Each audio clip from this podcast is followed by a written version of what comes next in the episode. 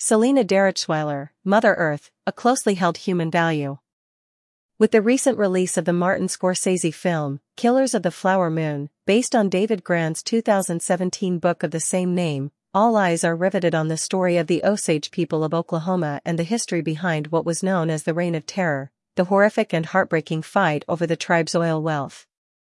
It has been widely reported that, at one time, the Osage were the richest people, per capita, in the world, with the Osage Nation itself saying its people were one of the wealthiest groups. And, while the exploration and production of oil and gas in Osage territory provided, and still provides, jobs for some of the Osage people, indigenous people, American Indian or Alaska Native, make up about only 2% of workers in the petroleum fuel sector, according to the 2020 U.S. Energy and Employment Report. Selena Derichsweiler, the Director of Development at Sunshare, is a member of the Inupiaq group of indigenous people, the name Inupiaq, meaning real or genuine person, Inuk person plus piak real, genuine. Point one Her 20 plus year career in energy has encompassed the full spectrum from oil and gas to entrepreneurship and now, I'm at a new place in life where I'm really happy with where I am and what I'm doing. In the renewable sector, specifically solar energy. Describing herself as a storyteller and saying she is excited to share her story, Derichsweiler is quick to point out that indigenous people are not a monolith and that she speaks for herself.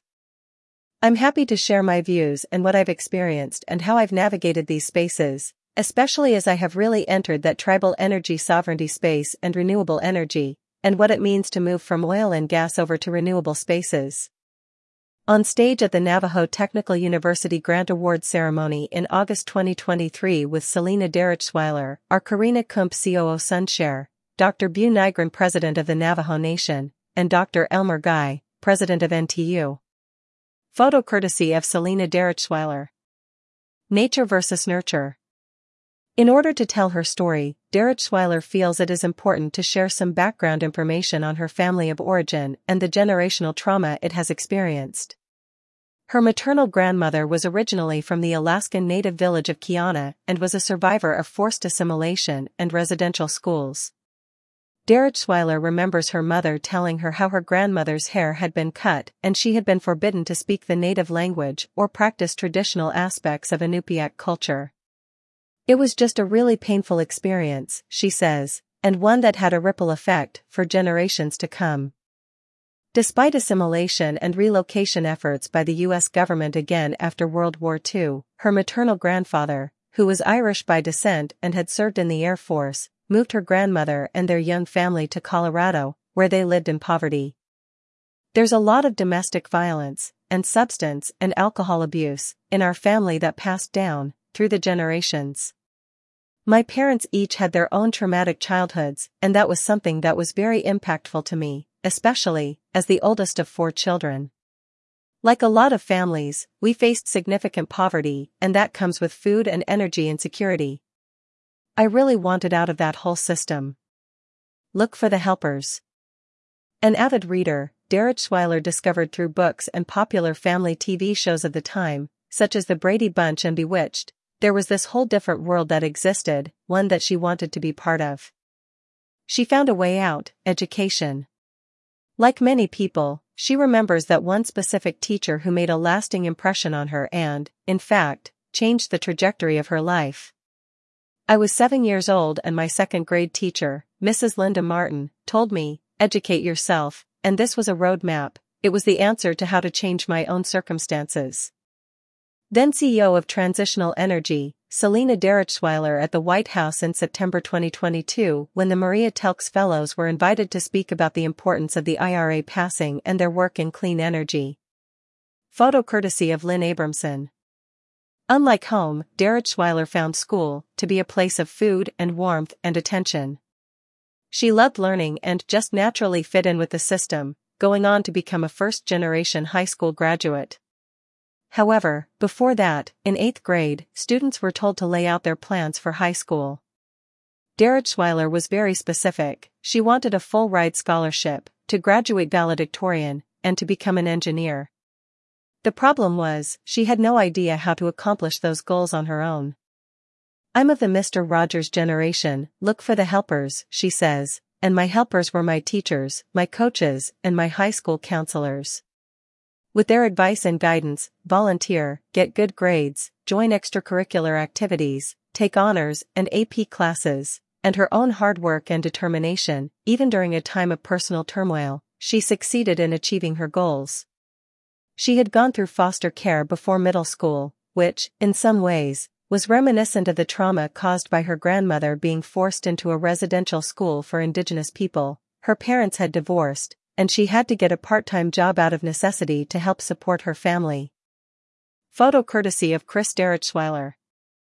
A Bridge to the Future. After foster care, Derichsweiler was placed with her father, who was white, and remembers her teachers and counselors in high school convincing her that it was a good thing to state that she was the first Native American student to graduate valedictorian in her school district. I was still wanting to hide that part of my identity. It felt safer, I suppose, to pass as white. Now, as the world has changed, and I've learned about my own trauma and my own life experience, I realize I've had significant white privilege. It's only now that I've really sat in my own identity and said, wait a minute, is this the path where I belong? And that idea of bridging between two worlds and integrating two worlds has been the path I've taken in life. Derichsweiler has had to reconcile and find a way to bridge growing up in poverty to becoming one of the top 1% earners, from having parents who didn't graduate from high school to having a master's degree, from being perceived as white to stepping into her indigenous identity, and going from a lucrative and successful career in oil and gas to renewable energy. So, my whole life has become about this integration of identities and aligning with values. Selena Derichsweiler being draped with a blanket at the Grant Award ceremony at Navajo Technical University in August 2023 when Sunshare delivered the news that $6 million was committed to NTU and $1.2 million was committed to the Coalition to Stop Violence Against Women. Photo courtesy of Selena Derichsweiler. Making Dreams Come True. Derichsweiler's career path began when she chose to study engineering, an unusual degree plan for a young Indigenous woman. I thought, math, was the most beautiful language that explains how things work. In high school, I was doing these hands-on science classes, and chemistry was another kind of language that described how things worked. I was interested in the combination of these parts and pieces, and I also wanted to make a good living. I wanted to get out of poverty and engineering is a fantastic way to do that as they're high-paying jobs. Even though she says she didn't know what she wanted to be when she grew up, she had her roadmap and chose chemical engineering as she felt it was a broader degree plan with greater opportunities. All of her years of hard work and studying were rewarded when she received a full scholarship to the prestigious Colorado School of Mines. It was an incredible way for me to be able to pay for college and do all these things I had dreamed about when I was 14. Fulfilling one dream, she graduated in 2002 with a Bachelor of Science in Chemical Engineering and Petroleum Refining, and later went on to earn an MBA from Pepperdine. During her time in school, she interned with Marathon Oil as a chemical engineer and then with Tom Brown Incorporated as a reservoir engineer. Like so many women, she says she fell into the oil and gas industry, going to work for Occidental, Oxy, as an engineer in training upon graduating. A change in plans. What little familiarity she had with the industry stemmed from the fact that she had an uncle who worked for the oil and gas division of NANA, the Alaska Native Regional Corporation that was part of the Native Claims Settlement Act, ANCSA, with the U.S. government in 1971, something she views as a way to limit indigenous people from enrolling and being recognized as part of the tribe. I can only be a shareholder in that corporation when my grandmother or my mother dies, Derichsweiler explains. I can't actively enroll when we're all alive, so my children won't become a shareholder until I pass, and that just seems to limit the number of shareholders in my opinion, so I think it's a really terrible system. Despite that, she envisioned Nana being the place where she eventually would move her career, but she believed she needed to get training and experience with an oil and gas company first. She feels fortunate to have been hired by Oxy to work at its THUMS Island location. The four man-made islands off the coast of Long Beach, California, were built in 1965. The acronym stands for a consortium named after the parent companies who bid for the operating contract, Texaco, Humble, Unocal, Mobil and Shell. The islands and operations were purchased by Oxy in 2000 and later spun off. The idea, Derichsweiler explains, was to fit within the community and be environmentally pragmatic about the extraction of oil and gas. Said to be the only decorated oil islands in the U.S., they are the innovative design of landscape architect Joseph Linesch, who also created Disney's original landscaping design. Selina Derichsweiler, speaking at the August 2023 Navajo Technical University Grant Award ceremony. Photo courtesy of Selina Derichsweiler. Claiming the right to belong. During her time at Oxy, Derichsweiler had three amazing mentors, all women and all in engineering or the technical realm, Ruby Cumdar Buchanan, Janet Weimer, and Jeannie Irwin, who showed her how to navigate a male-dominated industry with confidence, and helped her understand why they chose to pursue a technical role versus a leadership role, despite previously having been in leadership positions. They really just taught me how to be that engineer and be that professional. Having mentors is different than having role models. Derichsweiler remembers going through leadership training at Oxy in her mid-twenties, while starting her MBA at Pepperdine, and being the youngest and the only woman in that leadership training. I remember being explicitly labeled by the trainer as an interloper. I said, I am most certainly not an interloper, I belong here. Reiterating that we can be it if we can see it, she made the decision that even though she didn't have a role model, she needed to be the role model for younger female engineers, and particularly indigenous young women. Honestly, I think early in my career, really up until I started my own company, a few years ago, I leaned more into the identity of being white, passing as white. I didn't bring forward any of my own unique perspective as an indigenous woman and part of that was because there wasn't a role model, there wasn't somebody who could help me see that it was safe enough to do that. The freeing power of role models. She would find a role model in Paula Glover, the president of the Alliance to Save Energy, who she would meet when she the opportunity to be a Maria Telkes Fellow with the Clean Tech Leaders Roundtable, CTLR, headed by then-President Jigar Shah, now the director of the DOE's Loan Programs Office. As a black woman in the energy industry, Paula Glover speaks truth to power and that is her special skill set. She was instrumental in helping me understand that my unique perspective as an indigenous woman added value.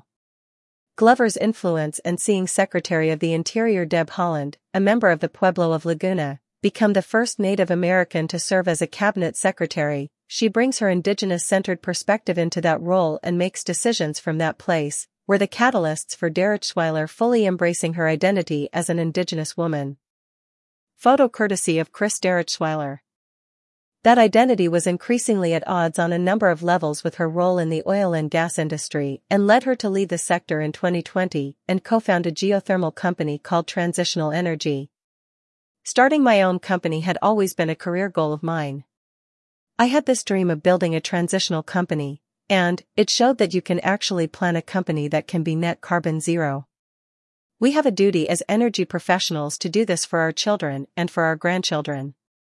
Sharing ancient wisdom. Differing philosophies with her partners and the desire to spend more time with her children led to Derichsweiler leaving the company, but she ultimately found her dream job when she was hired for her current role as Director of Development at SunShare where she focuses on the development of community solar in New Mexico, both within and outside of tribal nations and pueblos. She says she has realized that engineering is a degree in advanced problem solving, and has provided her with a skill set that has served her well throughout her career. Part of my job is to be an effective translator between the Western world and traditional energy development and tribal communities. I think it is an equally indigenous perspective to say we really need to think about how to be regenerative and sustainable, and that integrates Mother Earth, which is a closely held cultural value, but I also think it's a closely held human value.